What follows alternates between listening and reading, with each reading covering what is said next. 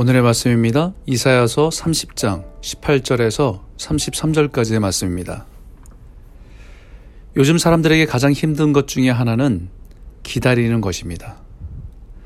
누군가를 기다리고 무엇인가를 기다리는 것, 그리고 약속을 믿고 기다리는 것. 아마 제일 힘든 일이 아닌가 생각됩니다. 즉각 즉각 모든 것을 처리하고 궁금한 것을 인터넷을 통해서 즉각 알아보고 확인하는 것이 일상이 된 우리에게 기다린다는 것 그 자체는 고통일 수 있습니다.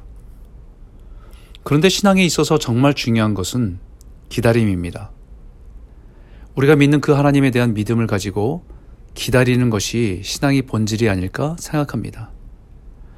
하나님을 기다린다는 것은 내 생각과 내 계획을 내려놓고 하나님께 맡긴다는 의미입니다. 내 인생의 내 시간표가 아닌 하나님의 시간표에 나의 인생을 맡긴다는 것입니다. 기다림이 정말 어려울 때는 나에게 문제가 생기고 어려움이 발생하고 고난의 시간을 지날 때에 더욱 어렵습니다. 조급해지고 판단은 흐려지고 서두르다가 또 다른 실수를 할 수 있기 때문입니다. 그러나 정말 그런 시간에 하나님을 바라며 기다릴 수 있다는 것은 정말 어렵습니다. 하지만 그럴수록 더욱 하나님을 기다려야 합니다. 급할수록 더욱 기다릴 수 있어야 합니다.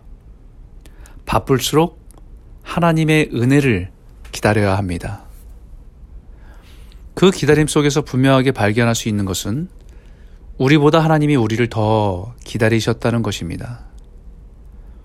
하나님을 바라보며 의지하며 신뢰하기를 더욱 기다리셨다는 것입니다.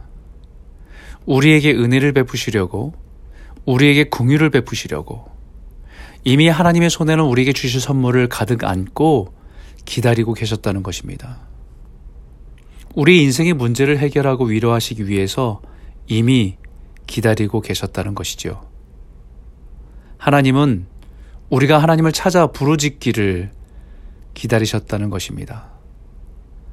우리를 위로하기 위해서, 우리를 치료하기 위해서 기다리셨다는 것이죠. 왜 나에게 이런 환란을 주십니까? 왜 우리에게 이런 고난을 주십니까? 라고 부르짖는 우리의 부르짖음에 은혜를 베푸시고 긍휼을 베푸시려고 기다리셨다는 것입니다. 그리고 그 은혜를 맛보고 그 긍휼하심을 경험하면 우리가 깨닫게 되는 것은 그 환란이 그냥 환란이 아니라 그 환란에 떡이 있었음을 고생이 그냥 생 고생이 아니라 고생에 물이 있었음을 알게 하십니다. 환란 속에서 우리를 강건하게 하시는 하나님의 영적 양식이 있었고 고생과 같은 인생의 길의 곳곳에 은행의 은혜의 샘물을 예배해 놓으신 하나님을 만나게 하십니다. 그것이 우리의 인생의 스승이지요.